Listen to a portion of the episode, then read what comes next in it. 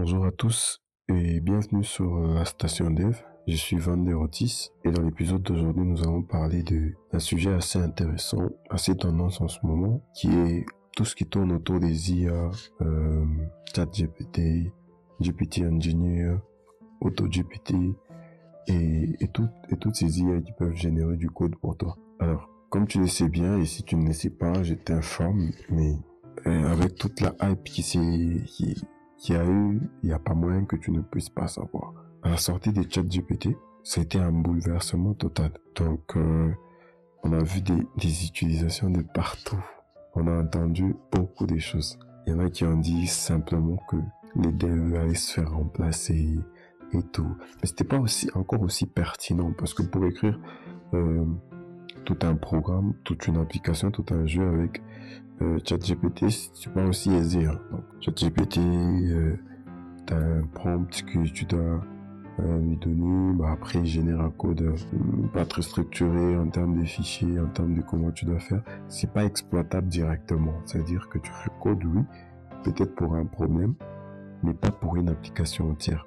Après, il s'en est suivi AutoGPT. Après, AutoGPT, c'est devenu un, comme un agent. Tu devais l'entraîner. Après, il pouvait tout simplement commencer à faire des choses même sans toi. il, a, plus besoin que tu lui dises quelque chose.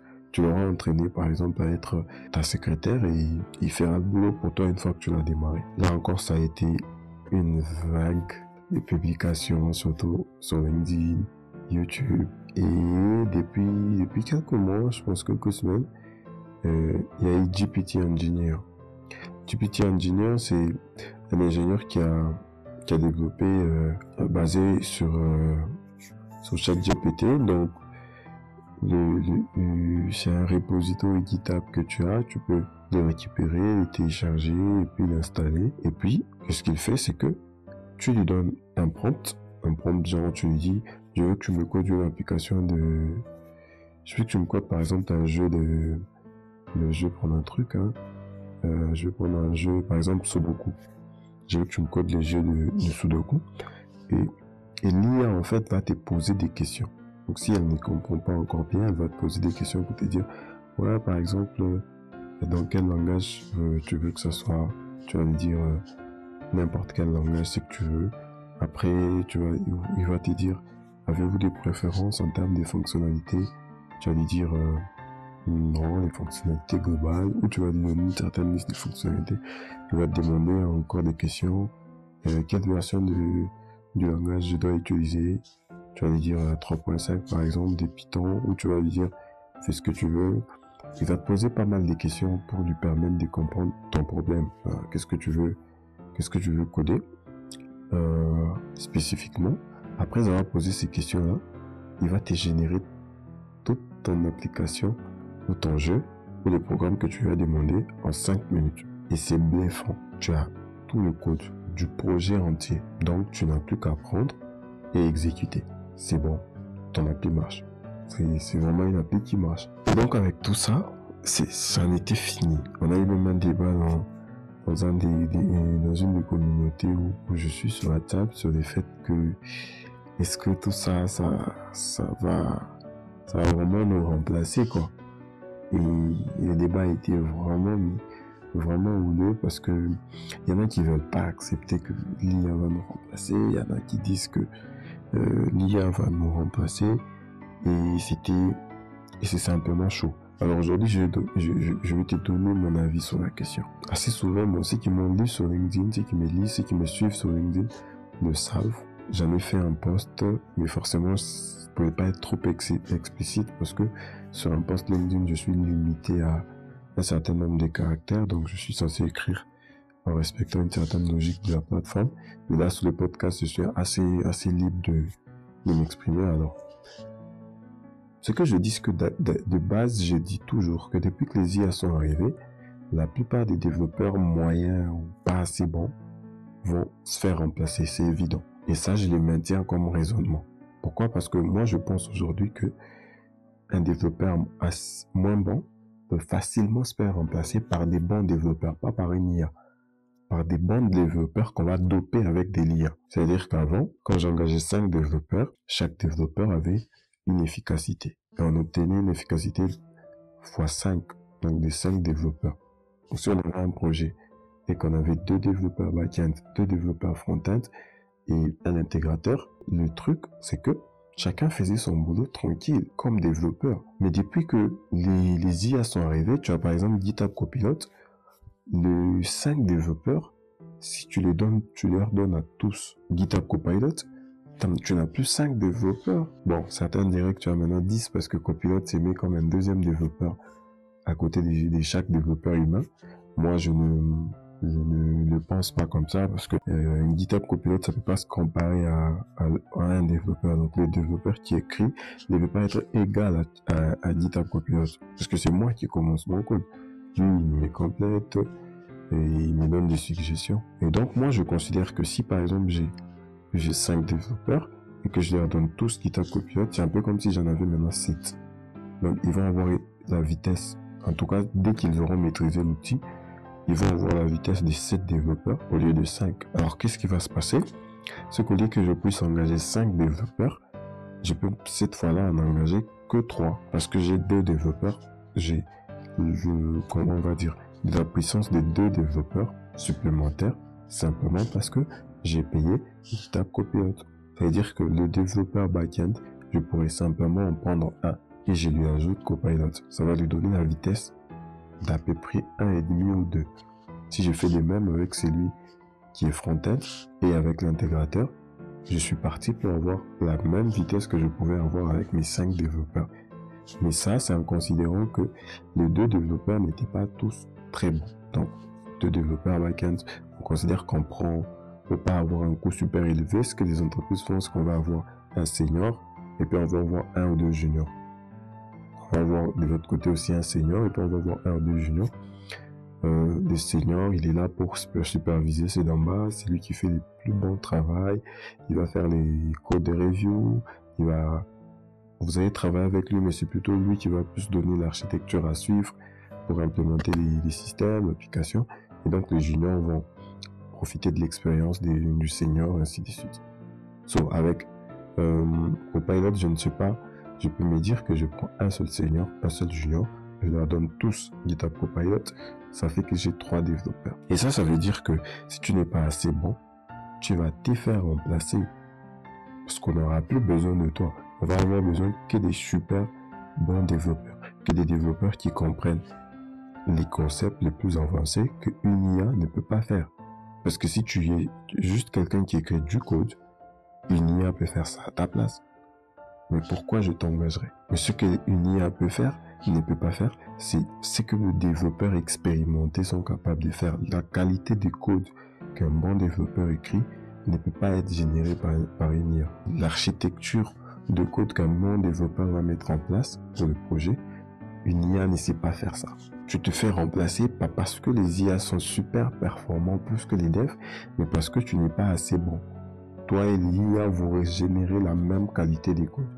Et donc, on prendra l'IA et pas toi, parce que l'IA, ça coûte moins cher. GitHub Copilot, c'est 10 mois, c'est 10 dollars le mois pour une seule machine. Un développeur, euh, c'est combien? C'est x5. Fois combien? Fois, fois 10 minimum.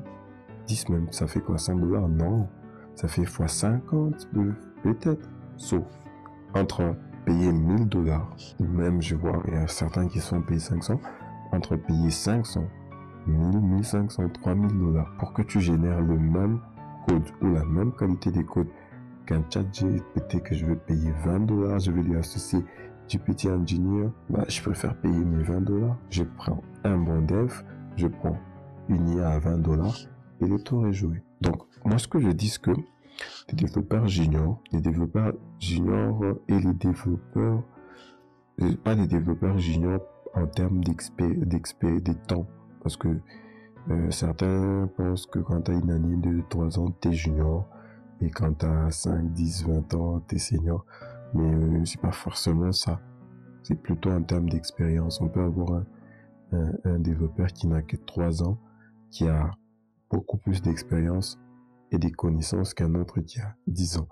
Donc je vois pas comment celui des 10 ans serait senior.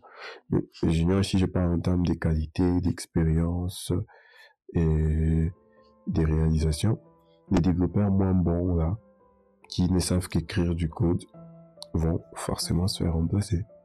Parce qu'aujourd'hui, pourquoi je dis que une ne peut pas remplacer le développeur, des bons développeurs, des développeurs qui savent ce qu'ils ont à faire, des développeurs qui savent écrire un code performant, c'est que dans un premier temps, une IA, ça génère du code, oui. C'est du code qui marche. Bon. Il y a du temps où c'est vraiment un code pourri, mais c'est du code qui marche, oui. Mais c'est un code pas très bien écrit. Ça ne respecte pas beaucoup de règles. C'est un code non maintenable. C'est-à-dire que tu auras plus de mal à corriger un code généré par une IA qu'un code qu'un humain a écrit. Tu auras plus de mal à faire évoluer un code qui est une IA généré qu'un code qu'un humain a écrit. Parce qu'un humain, un développeur humain pro, ça suit des règles. Ça écrit un code propre, ça écrit un code maintenable, ça écrit un code qui respecte une certaine hiérarchie, ça écrit un code qui respecte des règles des développements avancés. De telle sorte à ce que si un jour on m'appelle sur un de mes projets et qu'on me demande de les faire évoluer, je ne vais pas avoir du mal à le faire. Parce que j'écris un code qui va respecter une certaine architecture. J'écris un code qui va déjà des bases quand je l'écris penser pour être évolutif. Tu as, par exemple des principes de clean code et tous les autres. Les IA ne font pas ça. Pourquoi? Parce que les IA ont été entraînés sur des datasets. Et ces datasets, c'est pas forcément du, du code clean. Parce que la réalité aujourd'hui, c'est que par exemple, dans la quantité de code qu'on va, des repositories qu'on va avoir sur GitHub, le code écrit, mal écrit, donc euh, sans respecter les architectures qu'il faut, et les codes qui respectent tout ça, c'est les codes mal écrits qui dominent. Or, le problème, c'est que quand on entraîne une IA, on veut l'entraîner sur les max de données possibles. Donc, on ne va pas filtrer pour se dire on va prendre que du code généré par des développeurs super expérimentés. Non, voilà. On va récupérer des maximums de, de, repositories possibles et on va entraîner notre IA sur ces données-là. Et comme il a été entraîné sur du code pourri majoritairement, il va générer du code pourri. Ça ne veut pas dire que parce que ton code est pourri, il ne marche pas. Non, il peut tout aussi bien marcher, mais il est pourri parce qu'il ne respecte pas les règles d'écriture d'un code. Et ça, c'est ça le premier problème que je dis. C'est pas possible que qu'une IA vienne remplacer un développeur expérimenté. Parce que cette IA ne peut pas écrire ses codes expérimentés. C'est que tu ne peux pas te retrouver chez Facebook. On écrit une application en utilisant GPT Engineer. Jamais ils feront ça. Dans un premier temps, GPT Engineer ne sera pas capable de le faire. Dans un deuxième temps, s'il arrive à le faire, ce code-là ne sera même, ne sera pas maintenable. Alors quand tu es sur des applis comme Facebook, les, les, les, les systèmes évoluent chaque jour. On ne peut pas se permettre d'avoir un code qu'on ne comprend pas peut pas se permettre d'avoir un code difficile à maintenir. On ne peut pas se permettre de réécrire un code parce que ça nous fait perdre du temps, ça nous fait perdre de l'argent et avec toute la compétition autour, ça nous fait perdre des utilisateurs. Et parmi les autres raisons, il y a GPT Engineer, Auto GPT, c'est bien parce que en fait le gars il essaye de faire les choses par lui-même, t'as pas besoin d'être là. Si tu avais donné des instructions, c'est bon, il va faire tout faire. Il t'a déjà posé des questions, après il va tout faire. Mais ce qui se passe c'est quoi? C'est que assez souvent il se retrouve bon de temps en temps et tout, mais je vois qu'il y a un peu plus de gens qui commencent à avoir ces problèmes, parce que plus le, le, problème est complexe, ou plus tu vas lui demander de modifier le code, plus il va se retrouver à tout foutre en l'air. C'est-à-dire quoi? C'est-à-dire que le gars va écrire ton code, il va te générer ton code, et puis tu vas regarder, tu vas peut-être te rendre compte qu'il y a un endroit où il n'a pas super bien écrit, alors tu vas lui dire, dans ton, dans ton, ou peut-être tu as une erreur, ou peut-être tu veux qu'il améliore. Donc tu vas lui dire, bah, ici, je veux pas que tu, tu vois, à telle partie, je veux pas que le code soit comme ça, je veux que tu le résolves différemment, tu vois. Le gars va répondre pour dire, ok, c'est bon, je vais faire ça. Et quand il va essayer de régler ses problèmes, il va créer un autre problème. il va créer les problèmes que tu, il va gérer les problèmes que tu lui avais dit, mais en attendant, il va créer un autre problème supplémentaire. Et là, tu vas te retrouver avec un autre problème et il va essayer de régler ces problèmes-là qui va lui ramener un autre problème. Il va régler celui-là qui va ramener un autre problème. Tu vois, tu vas te retrouver dans un cercle vicieux où le gars va commencer à régler une erreur qui génère une autre, qui génère une autre, qui génère une autre. qui génère une autre. Et en entre-temps, tu n'as plus un code exploitable. Donc c'est un peu de même aussi avec AutoGPT, parce qu'à un moment il fait son travail et puis à un moment il va se retrouver coincé, il va vouloir régler les problèmes qu'il avait ici, il va en créer un autre, il va rester dans une boucle comme ça et tu pourras pas avoir ta solution. Et ça, c'est une grosse perte de temps inutile. Quand un dev se met sur son truc, sur son projet, quand il a une erreur, il ne résout pas cette erreur en créant une autre erreur. Il sait que ça, ça va lui coûter cher. Donc, ce qu'il va faire, c'est prendre du temps pour résoudre l'erreur de telle sorte à ce que l'ensemble du code reste fonctionnel. Ça, les IA ont du mal à le faire aujourd'hui. Un autre problème, c'est que je venais de te dire que avec GPT Engineer, ce que tu vas faire, c'est que tu donnes un problème, il posera des questions et puis il va coder ta solution. Mais forcément, les questions qui te posent et tous les types d'éclaircissements qui te posent, il faudra que tu sois un dev peut-être pour comprendre. Parce que moi, je prends un client lambda qui se réveille un matin, qui arrive sur GPT Engineer et qui dit Ok, GPT Engineer, je veux que tu me colles un site de réservation. Et le gars lui demande dans quel langage je dois faire ça?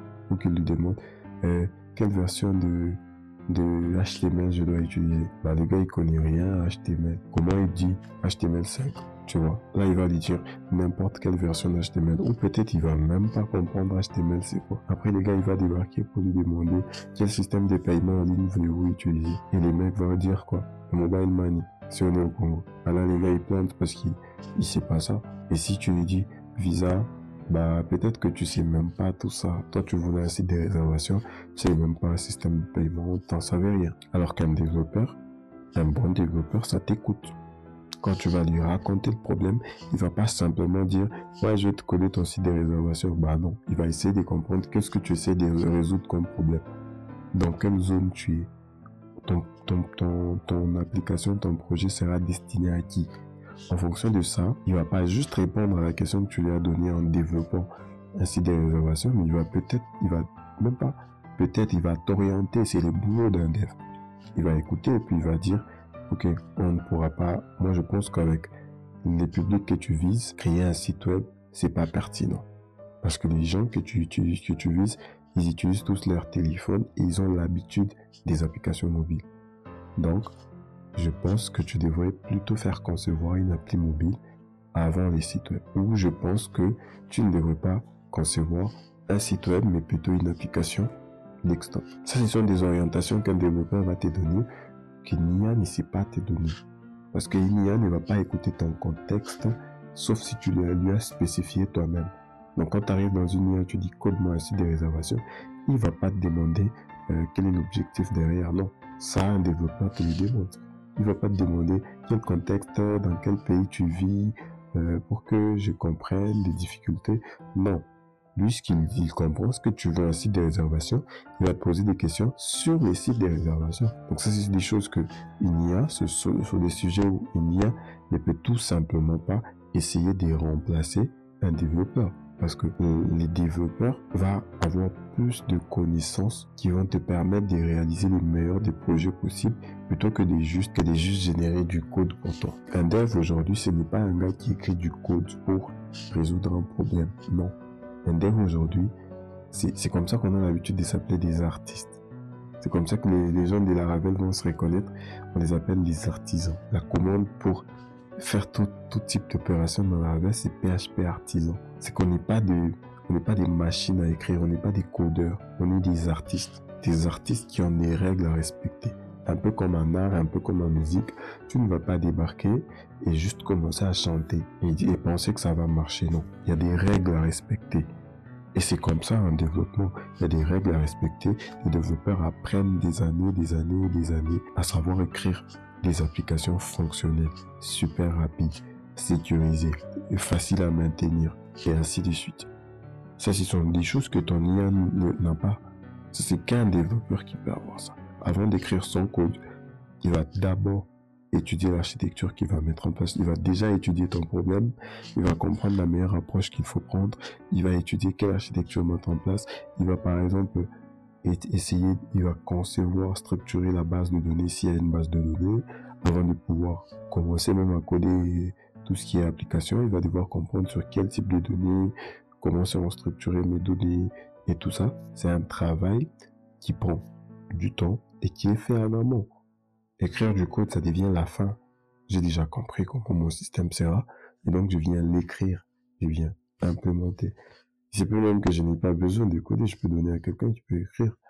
Moi, je veux concevoir le système. Et ça, c'est parce que les IA font. Les IA, ils te génèrent du code. Et ce code-là, c'est un code pourri. En tout cas, dans la majorité du temps, c'est un code pourri. Maintenant, là où il ne faut pas se tromper, c'est que dans un contexte, par exemple, comme africain, ou dans des pays, euh, même asiatiques, où c'est pas, euh, la, la, la vie n'est pas aussi top qu'en Occident, les jeunes entrepreneurs n'ont pas, suffisamment d'argent pour lancer leur projet.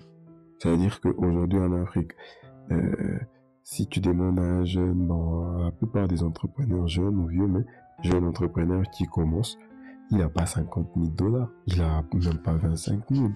Il y en a qui ont à peine 5 000 dollars, il y en a qui ont à peine 10 000 dollars. Il y a des devs qui doivent implémenter euh, ces genres de solutions pour eux.